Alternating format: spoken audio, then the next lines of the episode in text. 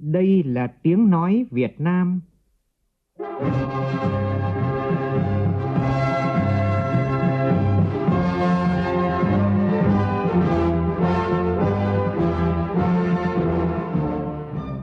là tiếng nói Việt Nam, phát thanh từ Hà Nội, thủ đô nước Cộng hòa xã hội chủ nghĩa Việt Nam.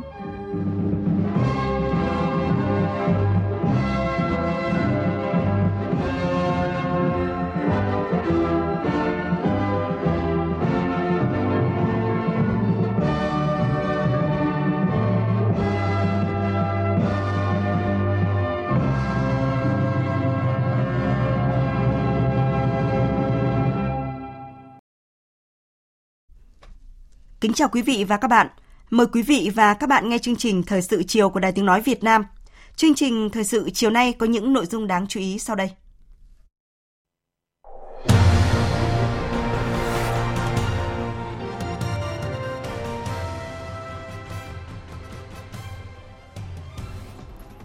Thủ tướng Phạm Minh Chính khảo sát một số dự án hạ tầng công nghiệp lớn và mô hình nhà thu nhập thấp tại tỉnh Bình Định.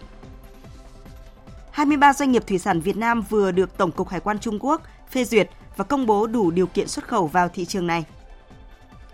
Trong chương trình thời sự chiều nay, phóng viên Đài Tiếng nói Việt Nam ghi nhận ý kiến của chuyên gia và người dân về cuốn sách của Tổng Bí thư Nguyễn Phú Trọng với nhan đề Kiên quyết, kiên trì đấu tranh phòng chống tham nhũng tiêu cực, góp phần xây dựng Đảng và nhà nước ta ngày càng trong sạch vững mạnh. Trong phần tin quốc tế, hội nghị hẹp, các bộ trưởng ngoại giao hiệp hội các quốc gia Đông Nam Á ASEAN thảo luận các vấn đề trọng tâm, trong đó đánh giá kết quả thực hiện đồng thuận 5 điểm về vấn đề Myanmar. Trung Quốc kêu gọi Mỹ liên lạc kịp thời và tránh đánh giá sai trong sự cố khinh khí cầu.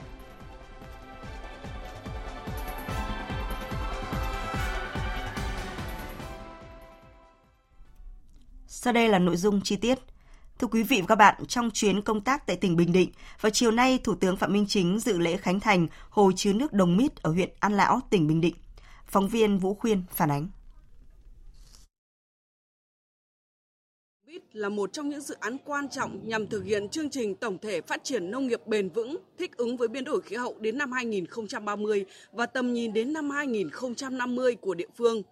Đây là công trình mang ý nghĩa rất quan trọng, đáp ứng yêu cầu phát triển kinh tế xã hội, phòng chống thiên tai, thích ứng với biến đổi khí hậu trên địa bàn tỉnh Bình Định khi được khánh thành và đi vào hoạt động. Hồ chứa nước Đồng Mít với dung tích là 89,8 triệu mét khối, có nhiệm vụ cấp tưới nước cho 6.742 ha, tạo nguồn nước cho sinh hoạt, công nghiệp, dịch vụ, giảm ngập lụt và đẩy mặn cho hạ du, giải quyết vấn đề thiếu nước cho các huyện Bắc Bình Định là một trong những dự án quan trọng của tỉnh để thực hiện chương trình tổng thể phát triển nông nghiệp bền vững, thích ứng với biến đổi khí hậu. Phát biểu tại đây, Thủ tướng Chính phủ Phạm Minh Chính ghi nhận biểu dương và đánh giá cao Bộ Nông nghiệp và Phát triển Nông thôn, Đảng bộ chính quyền và nhân dân tỉnh Bình Định đặc biệt là người dân trong vùng dự án, các đơn vị tham gia thực hiện đã có nhiều cố gắng triển khai thực hiện hoàn thành dự án vượt tiến độ, bảo đảm chất lượng. Khẳng định hồ chứa nước Đồng Mít là một công trình dự án quan trọng mang tính kỹ thuật, mỹ thuật cao, đã được đầu tư trên 2.100 tỷ đồng từ ngân sách nhà nước, cần khai thác sử dụng sao cho hiệu quả nhất và coi đây là tài nguyên có giá trị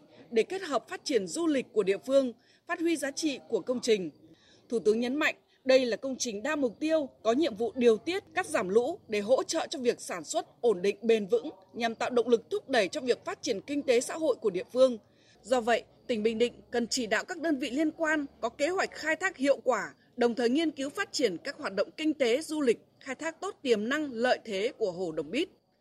Thủ tướng yêu cầu tỉnh Bình Định cần tiếp tục quan tâm bảo đảm ổn định sản xuất đời sống cho các hộ dân phải di rời và bị ảnh hưởng của dự án với tinh thần là làm sao đời sống của người dân ở nơi ở mới ít nhất hoặc bằng tốt hơn nơi ở cũ.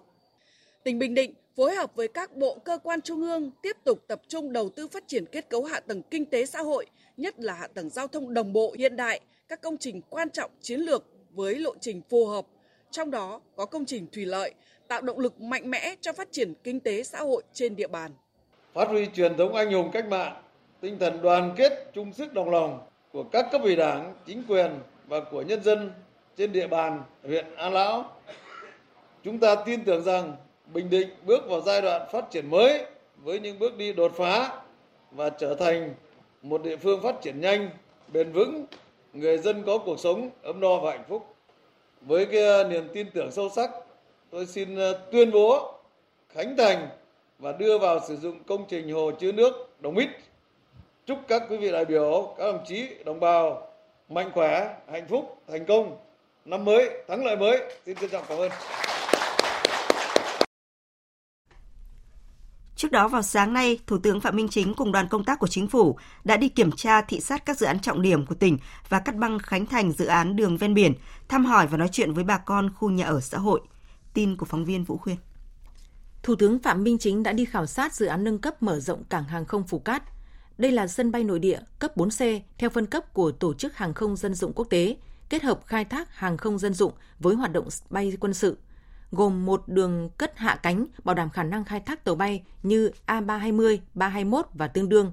Nhà ga hành khách được xây dựng năm 2018 đáp ứng công suất 2 triệu hành khách mỗi năm.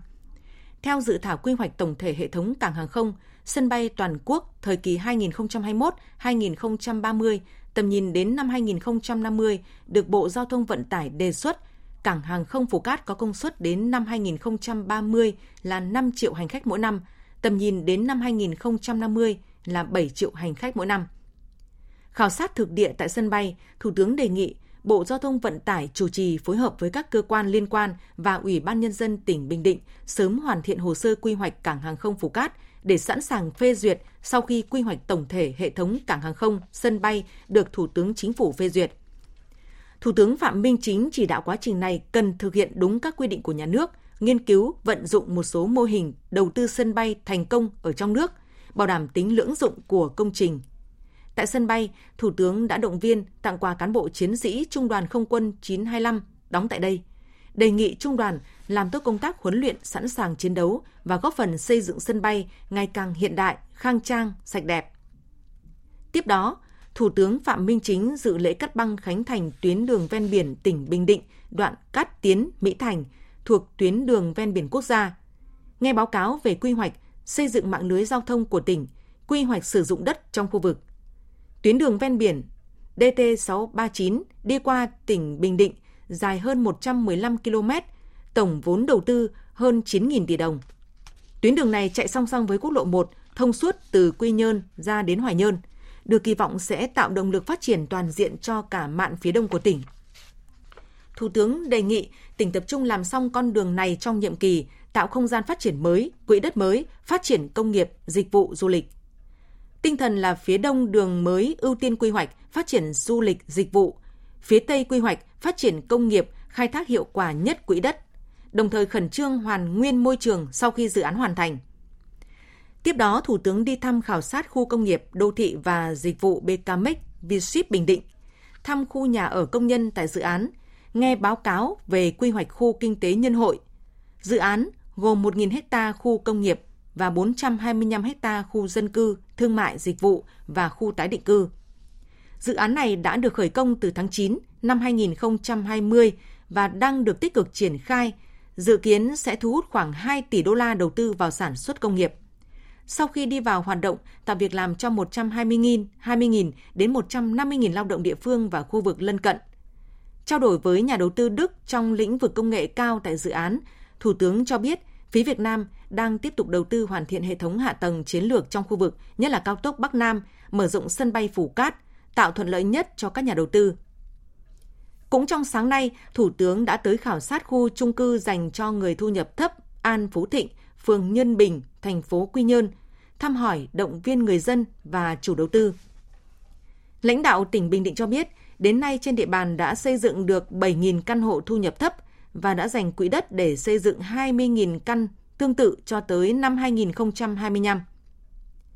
Đánh giá cao cách làm và kết quả của Bình Định trong xây dựng nhà ở cho người thu nhập thấp, các đối tượng yếu thế. Thủ tướng ghi nhận một số kinh nghiệm như tỉnh không tính đến tiền sử dụng đất, đầu tư hạ tầng giao thông, điện, nước, Thủ tướng đề nghị các bộ ngành địa phương tập trung lãnh đạo, lãnh đạo chỉ đạo, chỉ đạo Bộ Xây dựng khẩn trương tháo gỡ các khó khăn vướng mắc, các ngân hàng vào cuộc hỗ trợ về vốn, các địa phương bố trí quỹ đất, đầu tư hạ tầng, tạo thuận lợi cho các dự án nhà ở xã hội. Để tới năm 2030 xây dựng được ít nhất 1 triệu căn hộ nhà ở xã hội, nhà ở cho công nhân, người thu nhập thấp. Vào chiều nay tại Phủ Chủ tịch, nguyên Chủ tịch nước Nguyễn Xuân Phúc bàn giao công tác cho quyền Chủ tịch nước Võ Thị Ánh Xuân – Thay mặt Bộ Chính trị, Ủy viên Bộ Chính trị, Thường trực Ban Bí thư Võ Văn Thưởng dự và phát biểu tại lễ bàn giao. Phóng viên Vũ Dũng đưa tin. Nguyên Chủ tịch nước Nguyễn Xuân Phúc được Đảng, Nhà nước giao trọng trách Chủ tịch nước Cộng hòa xã hội chủ nghĩa Việt Nam từ ngày 5 tháng 4 năm 2021 đến ngày 18 tháng 1 năm 2023. Trong thời gian này, nêu cao tinh thần trách nhiệm trước Đảng, trước nhân dân và đất nước, chấp hành nghiêm túc sự lãnh đạo của Đảng, kế thừa và phát huy những thành tựu quan trọng của các đồng chí tiền nhiệm với sự chung sức đồng lòng của các đồng chí Phó Chủ tịch nước và tập thể cán bộ công chức Văn phòng Chủ tịch nước. Chủ tịch nước Nguyễn Xuân Phúc đã nỗ lực lãnh đạo, chỉ đạo thực hiện hiệu quả các nhiệm vụ quyền hạn theo quy định của hiến pháp, pháp luật và các nhiệm vụ do Bộ Chính trị, Ban Bí thư phân công. Phát biểu tại lễ bàn giao, nguyên Chủ tịch nước Nguyễn Xuân Phúc nêu rõ: Nhìn lại toàn bộ quá trình học tập, công tác hơn 50 năm qua, tôi thất ly từ lúc 12 tuổi. Dù ở cương vị nào, tôi luôn một lòng trung thành với Đảng, với Tổ quốc và nhân dân, ra sức phấn đấu học tập, công tác, rèn luyện, tận tụy làm việc và đã hoàn thành mọi nhiệm vụ mà Đảng, Nhà nước giao phó. Xin nguyện mãi mãi tri ân và khắc ghi tất cả nghĩa tình sâu nặng của đồng bào, đồng chí và chiến sĩ cả nước đã dành cho tôi trong suốt thời gian dài vừa qua. Cuối cùng, tôi xin bày tỏ sự tin tưởng chắc chắn rằng dưới sự lãnh đạo của Trung ương Đảng, của Bộ Chính trị, Ban Bí thư, đứng đầu đồng chí Tổng Bí thư Nguyễn Phú Trọng kính mến, toàn Đảng, toàn dân, toàn quân ta sẽ hoàn thành thắng lợi các mục tiêu, nhiệm vụ phát triển đất nước mà nghị quyết đại 13 của Đảng đã đề ra. Phấn đấu xây dựng một nước Việt Nam hòa bình, thống nhất, độc lập, dân chủ, giàu mạnh, vững bước đi lên chủ nghĩa xã hội. Tiếp nhận nhiệm vụ công tác, quyền Chủ tịch nước Võ Thị Ánh Xuân bày tỏ. Trên cương vị Chủ tịch nước Cộng hòa xã hội chủ nghĩa Việt Nam, nhiệm kỳ 2021-2026,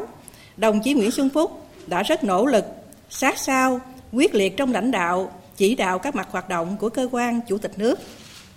Từ đầu nhiệm kỳ đến nay, dưới sự lãnh đạo của Đảng, Chủ tịch nước đã phối hợp chặt chẽ với các cơ quan nhà nước, Mặt trận Tổ quốc Việt Nam, các tổ chức chính trị xã hội, các ban, bộ, ngành địa phương thực hiện đầy đủ, có hiệu quả nhiệm vụ và quyền hạn theo quy định của hiến pháp, pháp luật, tạo dấu ấn và có kết quả cụ thể trên các lĩnh vực, nhất là trong công tác ngoại giao nhà nước, công tác đặc xá, tiếp tục xây dựng hoàn thiện nhà nước pháp quyền xã hội chủ nghĩa Việt Nam, phát huy sức mạnh đại đoàn kết toàn dân tộc, vân vân. Đã có nhiều đóng góp quan trọng trong hoạt động của Đảng và nhà nước. Thay mặt Bộ Chính trị, dự và phát biểu tại buổi lễ, Ủy viên Bộ Chính trị, Thường trực Ban Bí thư Võ Văn Thưởng nêu rõ, lễ bàn giao công tác chia tay đồng chí Nguyễn Xuân Phúc trong công việc, nhưng sẽ luôn nghĩ về và gặp đồng chí Nguyễn Xuân Phúc trong tình cảm, những suy tư về Đảng và đất nước, nhân dân và trong những nỗ lực, trách nhiệm của người lãnh đạo để không ngừng tu dưỡng, rèn luyện và hoàn thành tốt nhiệm vụ của mình. Trong nhiều nhiệm kỳ, đồng chí đã cùng Ban chấp hành Trung ương, Bộ Chính trị, lãnh đạo toàn đảng, toàn dân, toàn quân vượt qua khó khăn, đạt được những thành tựu quan trọng trên tất cả các lĩnh vực. Ở mỗi cấp, mỗi cơ quan đã từng công tác, đồng chí luôn được anh em, đồng chí, đồng nghiệp yêu quý, trân trọng bởi sự chân thành, dễ gần, tấm lòng nhiệt quyết và sự quan tâm đến mọi người, bạn bè quốc tế yêu mến, bày tỏ tình cảm thân thiết. Theo nguyện vọng cá nhân và trên cơ sở xem xét khách quan, cẩn trọng, kỹ lưỡng, nhiều mặt, Ban chấp hành Trung ương đã đồng ý để đồng chí Nguyễn Xuân Phúc thôi giữ các chức vụ, nghỉ công tác và nghỉ hưu theo quy định. Và ở đây tôi nhớ một câu mà đồng chí Nguyễn Xuân Phúc nói với chúng tôi là làm cũng là vì trách nhiệm trước đảng, trước dân và nghỉ cũng là vì trách nhiệm trước đảng, trước dân là cán bộ uh, thuộc ờ, lớp đi sau tôi thấy đây một cái tinh thần trách nhiệm rất là quý.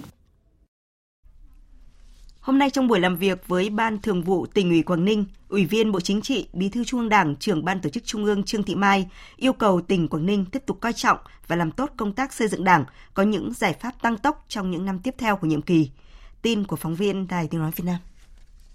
Tại buổi làm việc, Bí thư tỉnh ủy Quảng Ninh Nguyễn Xuân Ký báo cáo những kết quả nổi bật trong công tác xây dựng chỉnh đốn Đảng, xây dựng hệ thống chính trị trong sạch vững mạnh, gắn với tổ chức bộ máy tinh gọn, hoạt động hiệu quả, hiệu lực, đội ngũ cán bộ đủ phẩm chất, năng lực, uy tín, tăng cường đoàn kết, thống nhất, đề cao trách nhiệm người đứng đầu, đẩy mạnh thanh kiểm tra giám sát, góp phần hoàn thành tốt các nhiệm vụ phát triển kinh tế xã hội. Ghi nhận kết quả nổi bật của Quảng Ninh từ đầu nhiệm kỳ đến nay, bà Trương Thị Mai đánh giá tỉnh Quảng Ninh đã nghiêm túc trong việc quán triệt cụ thể hóa các chủ trương nghị quyết của Trung ương làm cơ sở để triển khai đáp ứng nhu cầu thực tiễn. Việc triển khai lãnh đạo chỉ đạo một cách toàn diện công tác xây dựng Đảng, công tác cán bộ đảm bảo chặt chẽ, giữ nghiêm kỷ cương kỷ luật gắn với khuyến khích đổi mới sáng tạo và tăng cường công tác thanh tra, kiểm tra, giám sát, kiểm soát quyền lực đã góp phần quan trọng để Quảng Ninh trở thành một trong những tỉnh đi đầu trong công cuộc đổi mới sáng tạo của vùng đồng bằng Bắc Bộ, một cực tăng trưởng của khu vực phía Bắc. Bà Trương Thị Mai yêu cầu tỉnh Quảng Ninh cần nhìn nhận rõ những cơ hội cũng như thách thức để có những giải pháp tăng tốc, thực hiện đạt và vượt các chỉ tiêu trong 3 năm tiếp theo của nhiệm kỳ, nhất là trong năm bản lề 2023. Đồng thời với tập trung cho các lĩnh vực kinh tế, tỉnh cần tiếp tục quan tâm đến đảm bảo an sinh xã hội, đảm bảo phát triển nhanh và bền vững. Đồng thời lưu ý Quảng Ninh phải quan tâm toàn diện cho công tác xây dựng Đảng, quản lý và phát triển đảng viên, quản lý cán bộ, tiếp tục sơ kết, tổng kết các mô hình tổ chức, góp thêm kinh nghiệm cho cả nước, tiếp tục nghiên cứu nghiêm túc để chuyển đổi mô hình chính quyền đô thị phù hợp với giai đoạn mới. Thời sự VOV, nhanh, tin cậy, hấp dẫn.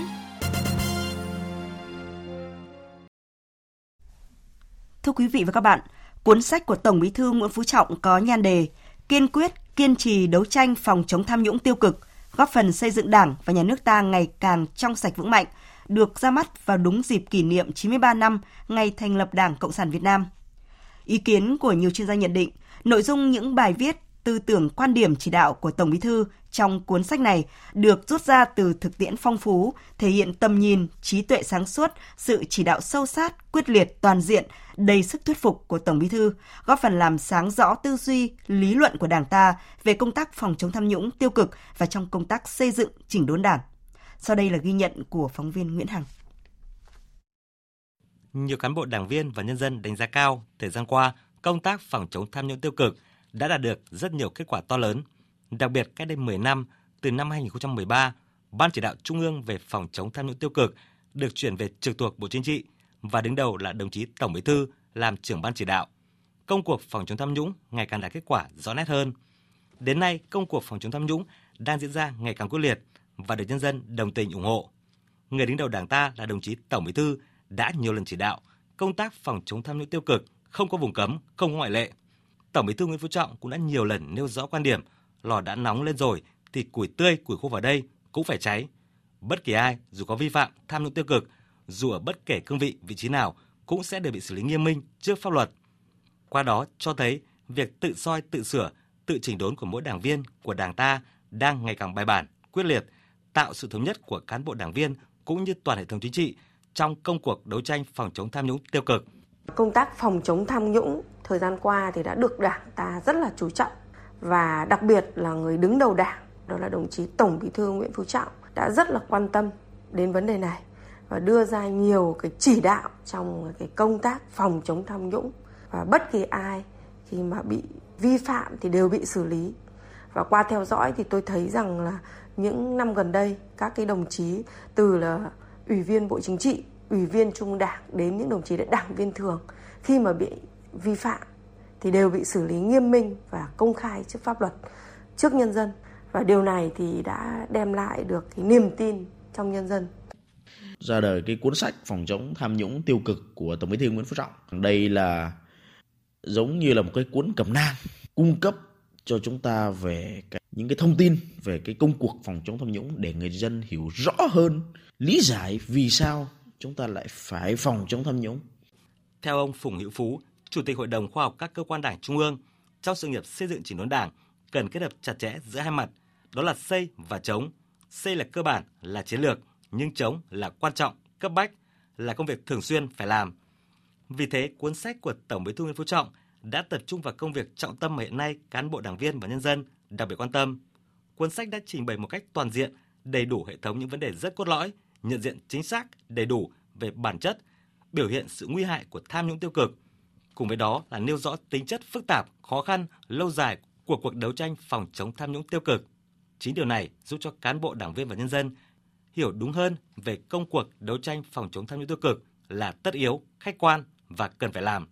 Đồng thời cho rằng đây không phải là một công việc một sớm một chiều, mà thật sự là một cuộc chiến cam go, gian khổ, không thể nóng vội, phải kiên định, kiên trì, kiên quyết từng bước đi vững chắc để đạt hiệu quả. Ông Phùng Hữu Phú cũng cho rằng cuốn sách đã giúp cho đông đảo cán bộ đảng viên và nhân dân hiểu rõ hơn về công tác đấu tranh phòng chống tham nhũng tiêu cực là một công việc khoa học thực sự, không phải chủ quan mà đã được tính toán, cân nhắc trên một nền tảng lý luận rất vững chắc. Là trong cuốn sách này đó, Tổng Bí thư đã trình bày quá trình phát triển nhận thức lý luận chống tham nhũng bắt đầu chống tham nhũng ở các khu vực nhạy cảm các khu vực liên quan đến tiền tài tài sản sau đó mở rộng ra là cái tham nhũng tiêu cực này có ở các lĩnh vực cho nên là phải tiến hành đồng bộ các giải pháp phòng chống tham nhũng tiêu cực trong khu vực cả nước, mà phải mở rộng ra phòng chống tham nhũng tiêu cực trong khu vực ngoài nhà nước. Từ chỗ là chú trọng ngăn ngừa, tiến tới là chú trọng cả ngăn ngừa, cả phát hiện để ngăn chặn. Tiến bước nữa là vừa ngăn ngừa, vừa phát hiện nhưng phải kiên quyết xử lý, không có vùng cấm, không có ngoại lệ.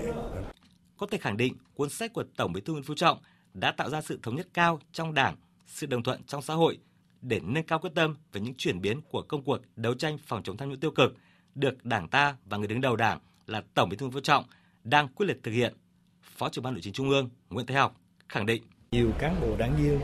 và các tầng lớp nhân dân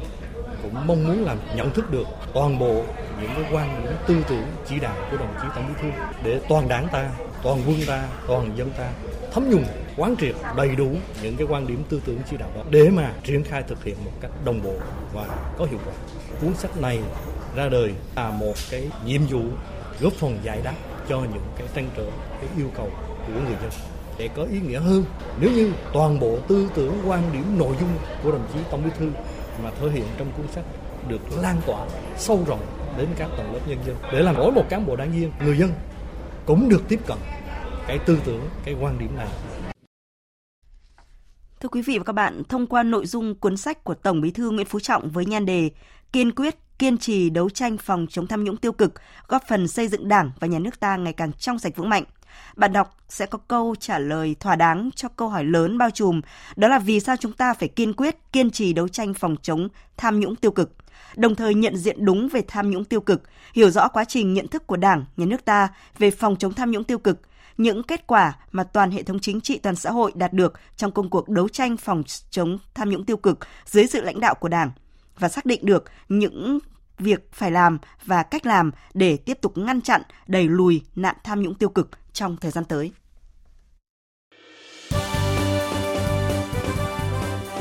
Thời sự tiếng nói Việt Nam.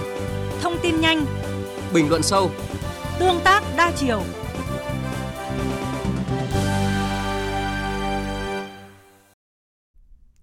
Mời quý vị và các bạn tiếp tục nghe chương trình Thời sự chiều với những nội dung đáng chú ý khác. Ngay sau dịp nghỉ Tết Nguyên đán, những ngày đầu năm mới thì không khí sản xuất kinh doanh đã rất sôi nổi. Điều này không chỉ thể hiện quyết tâm và kỳ vọng của người lao động, của doanh nghiệp sẽ có một năm mới với nhiều kết quả tích cực hơn mà còn thể hiện đúng tinh thần chỉ thị số 03 của Thủ tướng Chính phủ. Các ngành, các lĩnh vực đều nhanh chóng bắt tay ngay vào công việc từ ngày đầu xuân. Tại Thành phố Hồ Chí Minh, ngay sau Tết, nhiều doanh nghiệp đang đẩy mạnh tuyển dụng để bù đắp nhân sự thiếu hụt hoặc là có đơn hàng phục hồi các doanh nghiệp sẵn sàng đưa ra nhiều chế độ đãi ngộ mới để thu hút và tìm kiếm những ứng viên đa năng khi đảm đương tiếp nhận công việc mới. Phóng viên Kim Dung thông tin về vấn đề này. Ông Nguyễn Đặng Hiến, Tổng Giám đốc Công ty Trách nhiệm hữu hạn Sản xuất và Thương mại Tân Quang Minh Bidrico nhận định, người lao động nghỉ việc sau Tết là chuyện rất bình thường. Nguyên nhân có thể là do vướng bận hoàn cảnh gia đình, chăm sóc cha mẹ hoặc kết hôn, hoặc một số địa phương cũng phát triển khu công nghiệp. Các mảng dịch vụ lao động khác phát sinh nên nhiều người ở lại địa phương. Hàng năm, công ty cũng hao hụt khoảng 5% lực lượng trực tiếp sản xuất. Riêng trong năm 2023, Birico quyết tâm đẩy mạnh doanh số lên gấp đôi so với năm 2022. Do đó, ngay từ bây giờ, công ty phải tính tới chuyện tuyển dụng nhân sự mới. Hiện người lao động phải sản xuất 3 ca một ngày để kịp đơn hàng xuất khẩu, nên cần thêm 110 người để đáp ứng đơn hàng đã ký với các đối tác. Ngoài mức lương khởi điểm trên 7,5 triệu đồng một tháng, người lao động tuyển mới được hưởng thêm chế độ phúc lợi, được đào tạo để nâng cao tay nghề. Ông Nguyễn Đặng Hiến nói. Nhu cầu tuyển dụng của chúng tôi là trực tiếp lao động thì chúng tôi tăng lên khoảng chừng 30% nữa. Đối với những người mất việc trong thời gian qua trong một số ngành nghề như ngành dệt may, da dày, đồ gỗ, chúng tôi vẫn có cái nhu cầu và chúng tôi sẵn sàng tiếp nhận là những cái người mất việc qua đây là những việc bất kỳ lúc nào. Còn tại công ty Furukawa Automotive Parts Việt Nam, khu chế xuất Tân Thuận, quận 7, thành phố Hồ Chí Minh, chuyên lắp ráp bộ dây điện xe hơi. Để mở rộng sản xuất và bù đắp lao động nghỉ việc trước Tết, công ty cũng đang cần tuyển 200 công nhân nữ độ tuổi 18 đến 40 tuổi. Ngoài mức thu nhập đưa ra từ 8 đến 10 triệu đồng một tháng đối với người mới, còn có ký túc xá, xe đưa đón công nhân lao động. Riêng những người mới ở tỉnh lên, công ty sẽ trả toàn bộ chi phí đi lại để nhanh chóng tuyển đủ chỉ tiêu. Doanh nghiệp còn thuê thêm dịch vụ cung ứng lao động tìm nguồn. Trong lĩnh vực may mặc, có công ty trách nhiệm hữu hạn may mặc Kim Hồng ở khu chế xuất Linh Trung 2, thành phố Thủ Đức cũng treo bảng tuyển dụng 300 lao động phổ thông. Ba doanh nghiệp lớn trong lĩnh vực may mặc như công ty may Nhà Bè, An Phước và Việt Tiến cũng có nhu cầu tuyển tổng cộng 2.000 công nhân. Trung tâm dự báo nhu cầu nhân lực và thông tin thị trường lao động thành phố Hồ Chí Minh FAMI nhận định, năm 2023, thành phố Hồ Chí Minh cần khoảng 300 đến 320.000 lao động. Ông Nguyễn Văn Lâm, Phó Giám đốc Sở Lao động Thương binh và Xã hội thành phố Hồ Chí Minh cho biết, hiện nay hệ thống dịch vụ việc làm của thành phố Hồ Chí Minh khá đông đúc. Ngoài đơn vị nhà nước là Trung tâm Dịch vụ Việc làm trực thuộc Sở và Trung tâm Việc làm Thanh niên thuộc Thành đoàn Thành phố Hồ Chí Minh, còn có hơn 120 đơn vị có chức năng giới thiệu việc làm trên địa bàn thành phố, đang kết nối cung cầu lao động giữa các doanh nghiệp. Chúng tôi sẽ tổ chức sàn giao dịch việc làm trực tuyến kết hợp với trực tiếp đối với các tỉnh miền Tây Nam Bộ và khu vực Tây Nguyên để họ kết nối với những cái lực lượng lao động còn ở lại ở các cái địa phương này chưa tìm được việc làm kết nối với các doanh nghiệp ở trên địa bàn thành phố và ở các khu vực xung quanh để khi họ quay lại thành phố Hồ Chí Minh thì họ tiếp cận được liền với công việc. Cũng theo nhận định của nhà tuyển dụng giới thiệu việc làm, hiện nhiều ngành vẫn còn bị ảnh hưởng bởi thị trường thế giới. Do đó, có doanh nghiệp sẽ điều chỉnh chi phí nhân sự, thu hẹp sản xuất, việc tuyển mới cũng không nhiều ồ ạt. Vì vậy, người lao động có nhu cầu tìm hay nhảy việc cần cân nhắc để có lựa chọn phù hợp. Tại Quảng Ngãi, sau Tết, các doanh nghiệp đang cần tuyển dụng hơn 10.000 vị trí việc làm nhằm giúp người lao động có cơ hội tìm kiếm việc làm, đồng thời giúp các doanh nghiệp tuyển dụng lao động đáp ứng yêu cầu sản xuất đầu năm. Và hôm nay, Sở Lao động Thương binh và Xã hội, tỉnh đoàn Quảng Ngãi phối hợp tổ chức Ngày hội việc làm đầu xuân quý mão. Tin của phóng viên Đài Tiếng Nói Việt Nam. Tại Ngày hội Việc làm đầu xuân quý mão phiên thứ nhất năm 2023 do Sở Lao động Thương binh và Xã hội phối hợp với tỉnh đoàn Quảng Ngãi tổ chức sáng nay ngày 4 tháng 2, thu hút hàng ngàn lao động ở nhiều lứa tuổi tham gia. Hàng trăm doanh nghiệp ở các khu cụm công nghiệp Quảng Ngãi có nhu cầu tuyển dụng hơn 10.000 lao động cho nhiều ngành nghề. Ngày hội việc làm đầu xuân là hoạt động thường niên của tỉnh Quảng Ngãi, tạo điều kiện giúp người lao động chưa có việc làm tiếp cận thông tin tìm kiếm công việc phù hợp, ổn định ngay tại quê nhà. Ngoài ra các đơn vị cũng cung cấp thông tin về thị trường lao động nước ngoài có thu nhập cao như Nhật Bản, Hàn Quốc, Đài Loan v.v. để người lao động có nhu cầu đi xuất khẩu lao động dễ dàng tìm kiếm công việc phù hợp. Ông Võ Duy Yên, Phó Giám đốc Trung tâm Dịch vụ Việc làm tỉnh Quảng Ngãi cho biết. Những ngày đầu năm quý mão 2023 thì số lượng lao động tập trung về các doanh nghiệp làm việc là tương đối cao. Vì vậy các doanh nghiệp trên địa bàn tỉnh là nhu cầu tuyển dụng năm nay so với những năm trước thấp hơn khoảng cả 17 đến 18%. Năm nay thì vị trí việc làm lao động có nghề cao hơn những năm trước đây. Có rất nhiều vị trí việc làm để lao động Quảng Ngãi tìm kiếm việc làm bao vừa. 23 doanh nghiệp thủy sản Việt Nam vừa được Tổng cục Hải quan Trung Quốc phê duyệt và công bố đủ điều kiện xuất khẩu vào thị trường này. Bộ Nông nghiệp và Phát triển Nông thôn cho biết, hệ thống hướng dẫn đăng ký xuất khẩu thực phẩm có nguồn gốc thực vật sang Trung Quốc shipper thuộc Tổng cục Hải quan Trung Quốc đã chính thức phê duyệt bổ sung thêm 23 doanh nghiệp Việt Nam được phép xuất khẩu thủy sản vào thị trường này. Đây là kết quả nỗ lực làm việc của các đơn vị chức năng trong dịp nghỉ Tết Nguyên đán 2023 vừa qua – khi vẫn chủ động duy trì kết nối, đàm phán với các cơ quan chức năng phía Trung Quốc trong xử lý kịp thời các rào cản kỹ thuật, mở rộng thị trường xuất khẩu nông lâm thủy sản. Như vậy, đến nay có hơn 800 doanh nghiệp Việt Nam được công bố đủ điều kiện xuất khẩu sang thị trường Trung Quốc. Ông Trương Đình Hòe, Tổng Thư ký Hiệp hội Chế biến và Xuất khẩu Thủy sản Việt Nam VASEP cho biết, các doanh nghiệp đều đang kỳ vọng nhu cầu thị trường sẽ được cải thiện và xuất khẩu thủy sản quay lại đà tăng trưởng từ quý 2 năm 2023. Theo kịch bản khả quan đó, xuất khẩu thủy sản năm 2023 có thể mang về 10 tỷ đô la Mỹ. Tình hình thế giới và trong nước được dự báo tiếp tục có nhiều thách thức, tác động nhiều chiều tới hoạt động sản xuất công nghiệp và thương mại. Bộ Công Thương đang xây dựng tới 9 nhóm giải pháp nhằm thúc đẩy sản xuất tiêu dùng trong nước và mở rộng thị trường xuất khẩu, góp phần ổn định vĩ mô, kiểm soát lạm phát. Phóng viên Nguyên Long có bài đề cập nội dung này. Bộ Công Thương đã đề ra 9 nhóm nhiệm vụ giải pháp chủ yếu, tập trung vào việc nắm chắc tình hình quốc tế và trong nước để kịp thời tháo gỡ những khó khăn vướng mắc, tạo điều kiện hỗ trợ doanh nghiệp phục hồi và phát triển sản xuất, khai thác có hiệu quả các hình thức thương mại, đa dạng hóa thị trường, duy trì tốt các chuỗi cung ứng, đẩy mạnh xuất khẩu, để đẩy mạnh xuất khẩu, Bộ Công Thương nhấn mạnh tới vai trò của hệ thống cơ quan thương vụ Việt Nam ở nước ngoài, tiếp tục tăng cường và nâng cao chất lượng công tác thông tin dự báo, thường xuyên cập nhật và cung cấp rộng rãi thông tin thị trường, tiêu chuẩn điều kiện nhập khẩu và chính sách đối với từng mặt hàng xuất khẩu chủ lực, tiềm năng để hỗ trợ các doanh nghiệp, hiệp hội ngành hàng tiếp cận với từng thị trường đồng thời đẩy mạnh triển khai hoạt động xúc tiến thương mại ngay từ đầu năm, chủ động chuẩn bị thị trường tiêu thụ cho các sản phẩm, đặc biệt nông sản có tính mùa vụ, tránh tình trạng ùn ứ được mua mất giá nông sản khi đến vụ. Ông Vũ Bá Phú, Cục trưởng Cục Xúc tiến Thương mại, thông tin. Đối với thị trường Trung Quốc thì nhằm tranh thủ các cơ hội khi Trung Quốc đã mở cửa thị trường trở lại thì chúng tôi sẽ tham mưu đẩy mạnh triển khai các hoạt động hợp tác với các địa phương và Bộ Nông nghiệp Phát triển Nông thôn để hướng dẫn các nhà xuất khẩu hoàn thiện hồ sơ xuất khẩu chính ngạch sang Trung Quốc để tận dụng cơ hội xuất khẩu hiệu quả sang Trung Quốc và đặc biệt là để tận dụng cái cơ hội này thì chúng tôi cũng đang báo cáo với bộ trưởng để báo cáo với thủ tướng chính phủ và xin phép là sẽ tổ chức một cái hội nghị quốc tế vào ngay đầu tháng 4 để mà hỗ trợ các cái nhà sản xuất của Việt Nam cũng như là các ngành hàng của Việt Nam xuất khẩu chính ngạch, đặc biệt là nông sản, thủy sản. Xác định Liên minh châu Âu EU tiếp tục là thị trường lớn quan trọng của Việt Nam – Ông Tạ Hoàng Linh, vụ trưởng vụ thị trường châu Âu châu Mỹ cho biết, tiếp tục chú trọng công tác triển khai thực hiện các hiệp định thương mại tự do nói chung, nhất là các FTA thế hệ mới như hiệp định CPTPP,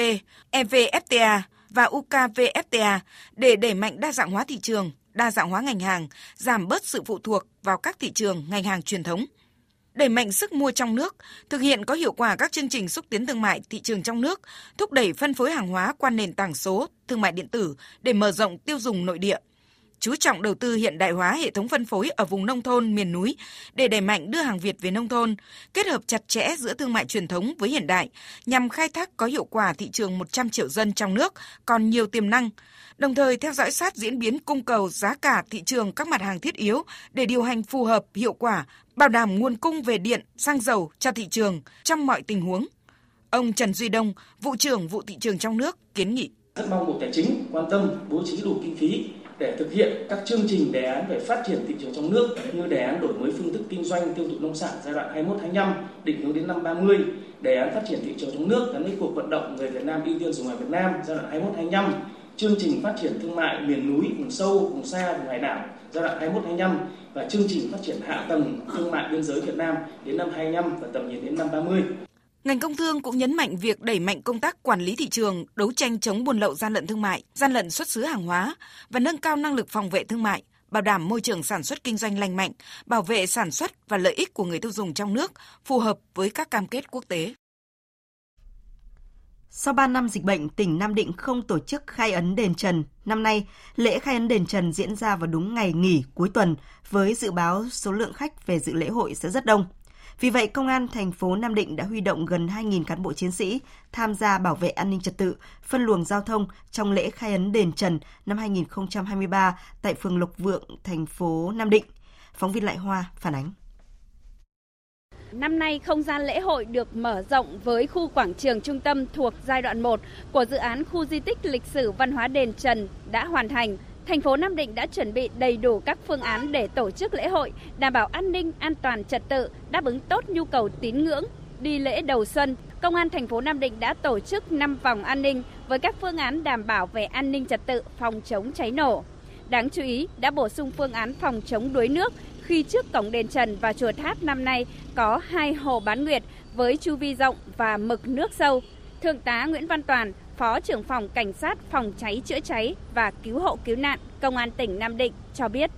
Đây là một khu vực theo đánh giá của chúng tôi là có rất nhiều những cái nguy hiểm có thể dẫn đến đuối nước. Đây là cái khu vực mới xây dựng chưa được bàn giao cho nhà đền và chưa có biển cảnh báo và hướng dẫn người dân thực hiện các quy định về an toàn. Đối với người dân thì đi lễ à, có nghỉ ngơi tại các cái khu vực nguy hiểm thì à, thực hiện nghiêm túc các quy định của nhà đền à, tránh những tai nạn xảy ra, đặc biệt đối với các cái gia đình mà có các cái cháu nhỏ.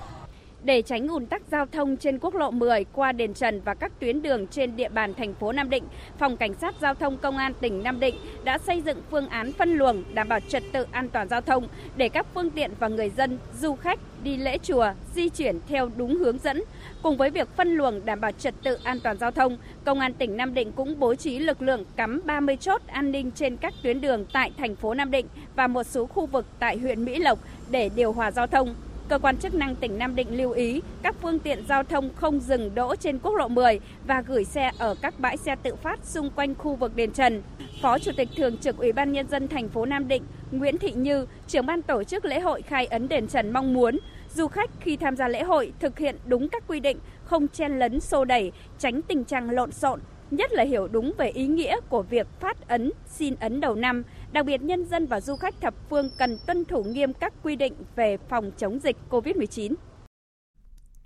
Hôm nay, Ủy ban Mặt trận Tổ quốc Việt Nam thành phố Thủ Dầu Một tỉnh Bình Dương ra mắt tổ xe ôm vì đô thị văn minh phục vụ du khách miễn phí dịp lễ hội rằm tháng Giêng 2023. Tin của phóng viên Thiên Lý.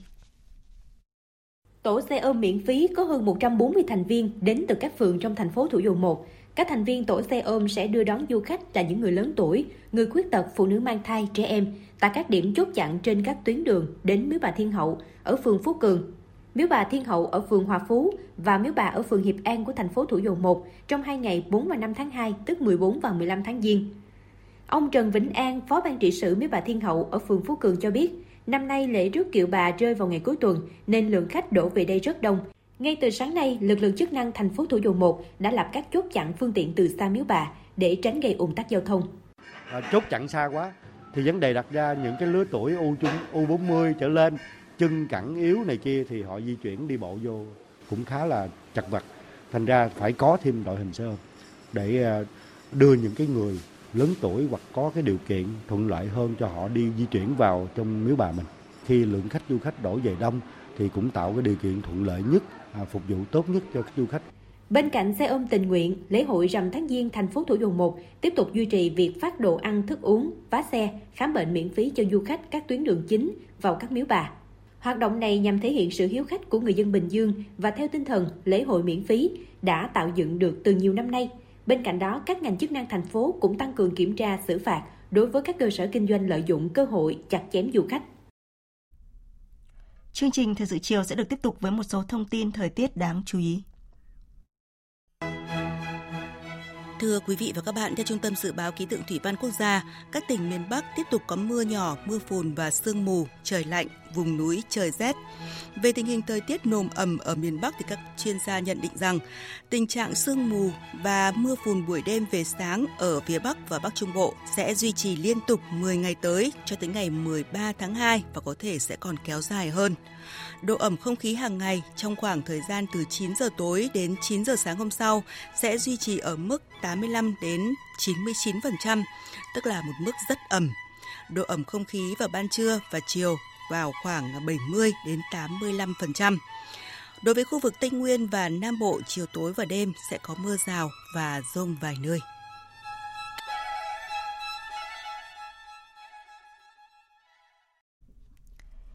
Sáng nay tại trụ sở Ban Thư ký ASEAN ở thủ đô Jakarta, Indonesia, Bộ trưởng Ngoại giao Bùi Thanh Sơn dẫn đầu đoàn đại biểu Việt Nam đã dự hội nghị hẹp Bộ trưởng Ngoại giao ASEAN. Tham dự hội nghị có Bộ trưởng Ngoại giao các nước ASEAN, Tổng thư ký ASEAN, Bộ trưởng Ngoại giao và Hợp tác Timor-Leste với tư cách quan sát viên.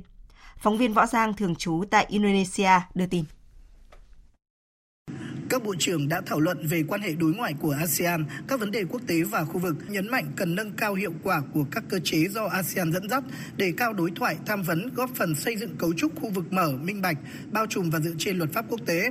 trao đổi sâu rộng về các vấn đề quốc tế và khu vực, các bộ trưởng nhận định tình hình ngày càng diễn biến phức tạp khó lường, đồng thời thẳng thắn chia sẻ quan điểm và đánh giá trên tinh thần xây dựng và trách nhiệm.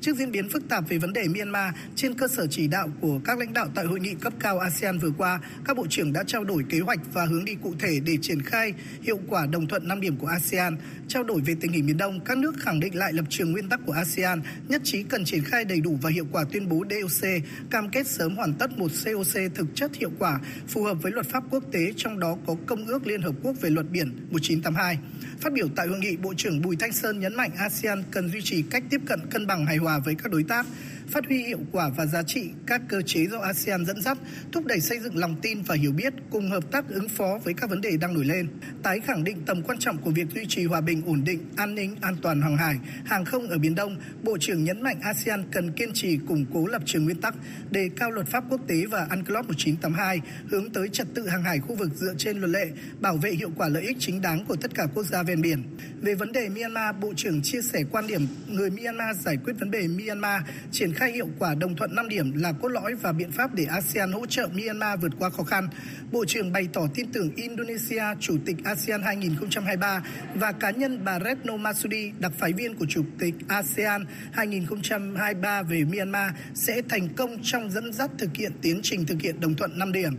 Đánh giá về kết quả hội nghị, Đại sứ Vũ Hồ, quyền trưởng SOM ASEAN Việt Nam nói. Rồi, theo tôi đánh giá hội nghị lần này đã thành công hết sức tốt đẹp mở màn cho một năm 2023 mới ASEAN. Trong năm nay thì tất cả các nước, trong đó có Việt Nam đều kỳ vọng vào một ASEAN mới thực tế hơn, sống động hơn sau một thời kỳ bị tác động bởi dịch bệnh. Và chúng tôi cũng rất mong muốn rằng ASEAN sẽ trở thành động lực trung tâm trong cả khu vực, khu vực rộng lớn hơn là khu vực Ấn Độ Dương, Thái Bình Dương và giữ một cái vai trò hết sức quan trọng trong gìn giữ hòa bình và hợp tác và phát triển vì ổn định và phồn vinh chung của cả khu vực. Và Việt Nam ngay từ đầu đã đóng góp những định hướng lớn quan trọng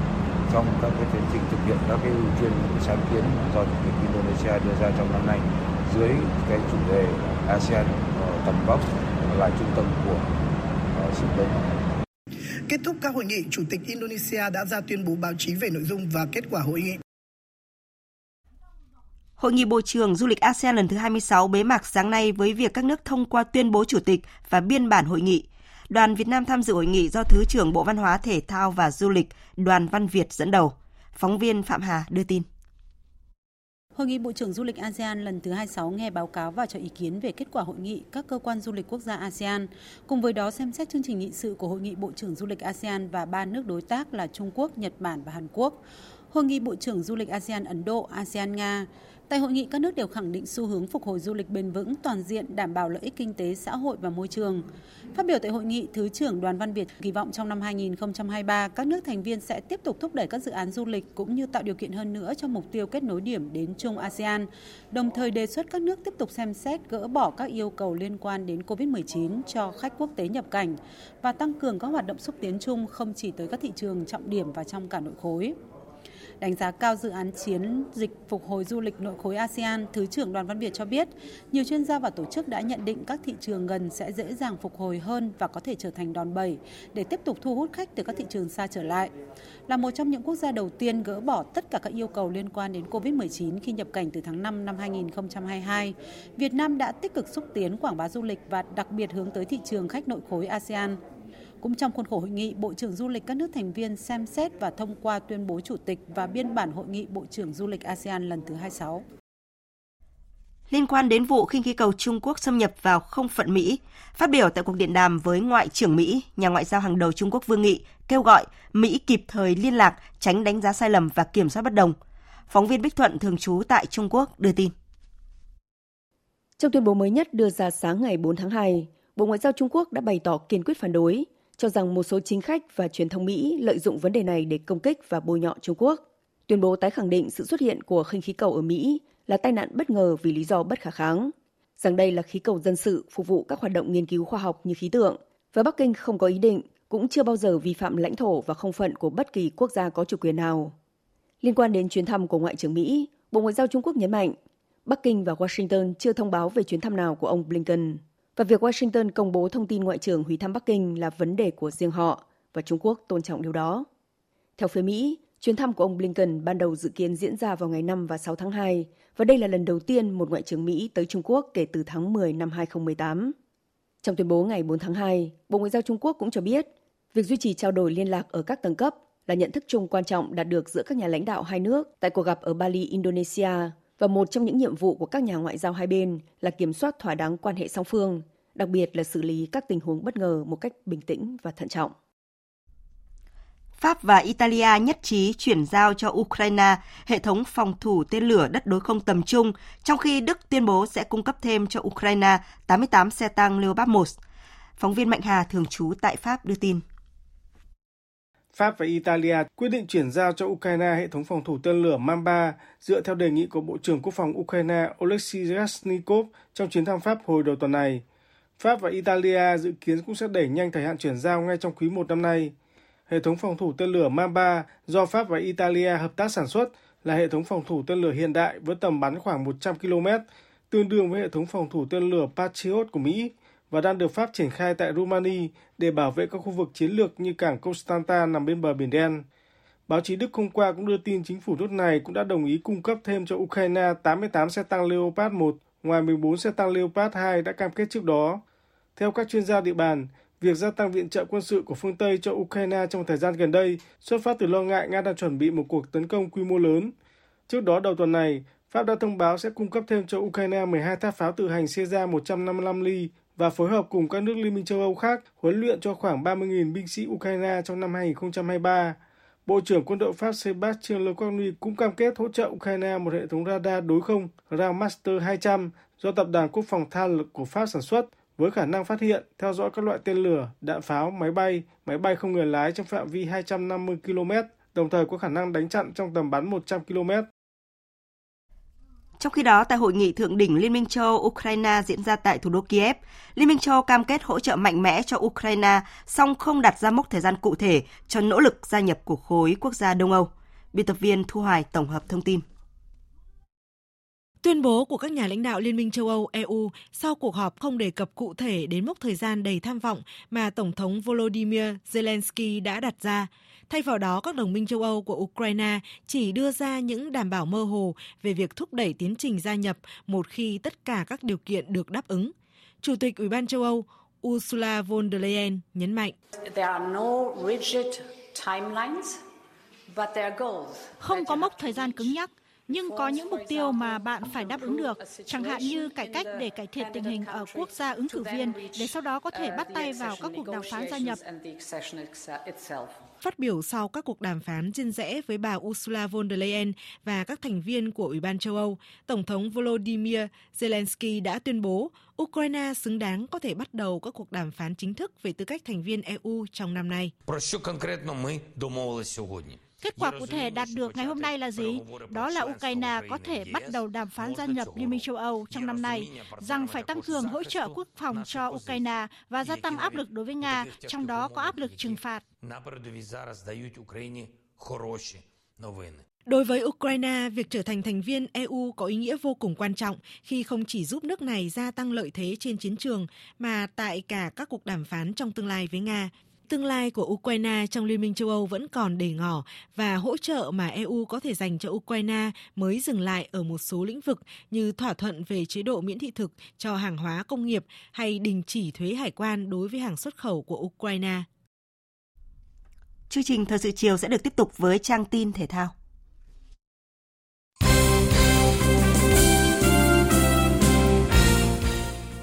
Thưa quý vị, dù quyết tâm có được một kết quả tốt dành tặng người hâm mộ trên sân nhà, nhưng câu lạc bộ Sông Lam Nghệ An đã không thể có được chiến thắng trước SHB Đà Nẵng trong trận đấu mở màn mùa giải V-League 2023 diễn ra vào chiều qua mùng 3 tháng 2 trên sân vận động Vinh, tỉnh Nghệ An. Sau tiếng còi khai cuộc, trận đấu diễn ra hấp dẫn với những pha đôi công của cả hai đội.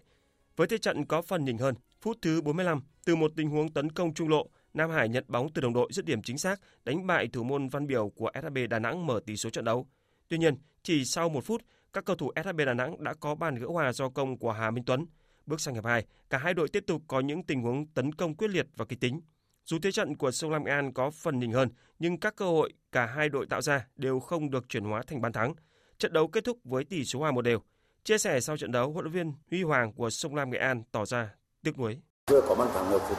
cuối của hiệp 1 thì cái sự hưng phấn của các cầu thủ quá cao, đâm ra mất cái tập trung cả hàng phòng ngự và tình huống à, dẫn đến bàn gỡ hòa một đấy là cái hiệu ứng khi có bàn thắng giải tỏa tâm lý cái này là hứng phấn quá. Trong khi đó, huấn luyện viên Phan Thanh Hùng của SHB Đà Nẵng cho rằng Mặc rằng trong thời điểm hiện tại của thì thực sự rất khó mà để cho chúng tôi đá theo cách của tôi mà tôi chọn cái lối đá mà không phải của của, của, của chúng tôi trước đây và điều đấy thì nó cũng hạn chế cái sức mạnh tấn công của đội rất là nhiều. Lượt trận đầu tiên vòng 1 V-League 2023 đã mang lại cho người hâm mộ nhiều cung bậc cảm xúc khi chứng kiến sự trở lại sau 20 năm của câu lạc bộ Công an Hà Nội với chiến thắng đậm 5-0 trước câu lạc bộ Bình Định. Trên sân Thiên Trường, câu lạc bộ Thép Xanh Nam Định có khởi đầu thuận lợi khi giành chiến thắng tối thiểu 1-0 trước câu lạc bộ Thành phố Hồ Chí Minh. Còn trên sân 19 tháng 8 Nha Trang, Tân Binh Khánh Hòa nhận trận thua 1-2 trước Đồng Á Thanh Hóa. Vào 19 giờ 15 phút tối nay, Á quân mùa giải 2022, câu lạc bộ Hải Phòng sẽ tiếp đón câu lạc bộ BK Bích Bình Dương trên sân vận động Lạch Tray, thành phố Hải Phòng. Thầy trò huấn luyện viên Chu Đình Nghiêm khởi đầu mùa bóng mới bằng cuộc tiếp đón Bình Dương. Dù được chơi trên sân nhà, nhưng đội chủ sân Lạch Tray đã bị suy giảm sức mạnh khi không giữ được các trụ cột. Ngay khi V-League 2022 khép lại, Hải Phòng chứng kiến hàng loạt sự ra đi của các chân sút chủ lực như Ria Mario, Moses, Châu Ngọc Quang, Dũng Quang Nho và Bùi Tiến Dụng. Việc không giữ lại được những tài năng khiến câu lạc bộ Hải Phòng cũng đặt mục tiêu rất khiêm tốn ở mùa giải mới. Huấn luyện viên Chu Đình Nghiêm cho biết. Bước vào mùa giải 2023 thì thực sự là cái lực lượng mất mát đi rất nhiều về cái sức mạnh của đội bóng Hải Phòng. Đằng đội bóng Hải Phòng nó mất đi hơn nửa đội hình, chính nằm trong đấy có những nhân tố rất quan trọng cho với đội bóng thì để mà khóa lấp được những cái khoảng trống để để lại thì nó rất khó đội bóng Hải Phòng ở thời điểm hiện tại còn về cái mục tiêu thì đội bóng Hải Phòng biết rằng năm nay rất khó khăn đối với đội bóng Hải Phòng thì đội bóng Hải Phòng chỉ đặt cái mục tiêu làm sao là cố gắng trụ hạng và lọt được vào top 8 đội dần đầu trong khi đó, với sự tăng cường những ngoại binh chất lượng như vua phá lưới V-League 2022 Di Mario và sự trở lại của Moses cùng với những gương mặt quen thuộc như là Tiến Linh, Thanh Tảo, Vĩ Hào, Văn Khánh hay Trọng Huy, huấn luyện viên Lưu Đình Tuấn của BKM Bình Dương rất quyết tâm có điểm ở trận giao quân. Tôi biết là Hải Phòng một đội rất mạnh, dù họ có thể là họ thiếu một vài vị trí không đủ lực lượng tốt như em rồi nhưng mà cái tinh thần cách chiến đấu của họ của của đội Hải Phòng cũng rất là cao và tôi nghĩ là một trận đấu à, đầu năm ở trên sân của Hải Phòng mà tôi nghĩ là tôi rất hạnh phúc khi đội tôi có điểm. Tuy nhiên, việc phải thi đấu trên sân là chay chưa bao giờ là dễ dàng với bất cứ đội bóng nào. Lợi thế sân nhà có thể là yếu tố giúp Hải Phòng tạo ra thế trận cân bằng ở trận đấu này. Các cầu thủ đội tuyển U20 quốc gia vẫn đang tích cực tập luyện tại Trung tâm Đào tạo bóng đá trẻ Việt Nam để chuẩn bị cho vòng chung kết U20 châu Á diễn ra vào đầu tháng 3 tới. Lúc này, toàn đội đang duy trì tập luyện với 27 cầu thủ. Vẫn thiếu một số cái tên như là Vĩ Hào, Quốc Việt hay Xuân Tiến. Những cầu thủ được đánh giá cao nhưng chưa thể ở quân vì vẫn đang phục vụ cho đơn vị chủ quản. Dự kiến các cầu thủ này sẽ tập trung với toàn đội vào tuần sau. Tuy nhiên, theo huấn luyện viên Hoàng Anh Tuấn, việc hội quân muộn sẽ mang đến những khó khăn cho toàn đội trong việc sắp xếp đội hình. Tập trung muộn thì nó cũng có ít khó khăn, không phải những bạn nào ở câu lạc bộ cũng được đá chính. Nếu các bạn ấy được tham gia thi đấu vào, đội xuất phát hoặc thi đấu thời gian nhiều thì cái đó là một cái điều tốt. Đó, nhưng mà cũng không phải cầu thủ nào cũng chắc chắn được xuất phát trong một đội hình để thi đấu nó cũng có một số trở ngại khi các bạn quay về đây các bạn phải làm quen một sơ đồ mới các bạn phải làm quen một cách chơi mới cái đó một chút ít trở ngại Dự kiến thầy trò huấn luyện viên Hoàng Anh Tuấn sẽ có một số trận đấu tập với các câu lạc bộ hạng nhất trong tuần tới trước khi di chuyển sang các tiểu vương quốc Ả Rập thống nhất tập huấn vào ngày 15 tháng 2 tới. Thưa quý vị, tiêu tốn gần 300 triệu bảng vào thị trường chuyển nhượng mùa đông, câu lạc bộ Chelsea vẫn không thể đánh bại Fulham ở trận đấu sớm vòng 22 giải bóng đá ngoại hạng Anh diễn ra vào dạng sáng nay, mùng 4 tháng 2. Chelsea tiếp đón Fulham trong trận đấu sớm tại vòng 22 giải ngoại hạng Anh. Hai tân binh đắt giá là Fernandes và Michaelo Muri đều được ra sân ngay từ đầu. Tuy nhiên, chỉ có Fernandez thi đấu tốt. Ngược lại, Michaelo Muri đã có màn trình diễn nhạt nhòa. Trong phần lớn trận đấu, Chelsea tỏ ra bế tắc trước hàng phòng ngự của Fulham. Sau 90 phút thi đấu, Chelsea đã buộc phải chia điểm với câu lạc bộ Fulham trong trận hòa không bàn thắng. Với kết quả này, Chelsea có 30 điểm, tạm xếp ở vị trí thứ 9, trong khi Fulham có 32 điểm, đứng ở vị trí thứ 6 trên bảng xếp hạng. Dự báo thời tiết Dự báo thời tiết đêm nay và ngày mai, phía Tây Bắc Bộ có mưa, mưa rào và có nơi có rông, gió nhẹ, đêm trời rét, nhiệt độ từ 16 đến 29 độ. Phía Đông Bắc Bộ có mưa, mưa rào và có nơi có rông, gió Đông Nam, cấp 2, cấp 3, trời lạnh, có nơi trời rét, nhiệt độ từ 17 đến 23 độ. Khu vực từ Thanh Hóa đến Thừa Thiên Huế, phía Bắc có mưa, mưa nhỏ rải rác, phía Nam có mưa vài nơi, trưa chiều trời nắng, gió nhẹ, phía Bắc trời lạnh, nhiệt độ từ 19 đến 30 độ. Khu vực từ Đà Nẵng đến Bình Thuận, đêm có mưa rào vài nơi, ngày nắng, gió Đông Bắc đến Đông cấp 2, cấp 3, nhiệt độ từ 22 đến 31 độ. Khu vực Tây Nguyên và Nam Bộ đêm không mưa, ngày nắng, gió Đông Bắc đến Đông cấp 2, cấp 3, nhiệt độ từ 17 đến 34 độ. Khu vực Hà Nội có mưa, gió Đông đến Đông Nam cấp 2, cấp 3, trời lạnh, nhiệt độ từ 18 đến 23 độ. Dự báo thời tiết biển, vùng biển Bắc và Nam Vịnh Bắc Bộ, vùng biển từ Quảng Trị đến Quảng Ngãi có mưa rải rác, tầm nhìn xa trên 10 km giảm xuống từ 4 đến 10 km trong mưa, gió Đông Bắc đến Đông cấp 3, cấp 4. Vùng biển từ Bình Định đến Ninh Thuận, khu vực giữa và Nam Biển Đông, khu vực quần đảo Hoàng Sa thuộc thành phố Đà Nẵng. Khu vực quần đảo Trường Sa thuộc tỉnh Khánh Hòa có mưa vài nơi, tầm nhìn xa trên 10 km, gió Đông Bắc cấp 4, cấp 5. Vùng biển từ Bình Thuận đến Cà Mau có mưa vài nơi, tầm nhìn xa trên 10 km, gió Đông Bắc cấp 5. Vùng biển từ Cà Mau đến Kiên Giang có mưa vài nơi, tầm nhìn xa trên 10 km, gió Đông Bắc cấp 3, cấp 4. Khu vực Bắc Biển Đông có mưa vài nơi, tầm nhìn xa trên 10 km, gió Đông Bắc cấp 4, cấp 5, riêng vùng biển phía Đông Bắc có lúc cấp 6, giật cấp 7, biển động. Khu vực Vịnh Thái Lan có mưa rào và rông vài nơi, tầm nhìn xa trên 10 km, gió Đông cấp 3. Quý vị và các bạn vừa nghe chương trình Thời sự chiều của Đài Tiếng Nói Việt Nam. Chương trình do các biên tập viên Nguyễn Hằng và Lan Anh cùng phát thanh viên Hồng Huệ, kỹ thuật viên Hồng Thanh thực hiện, chịu trách nhiệm nội dung Hoàng Trung Dũng. Cảm ơn quý vị và các bạn đã quan tâm theo dõi.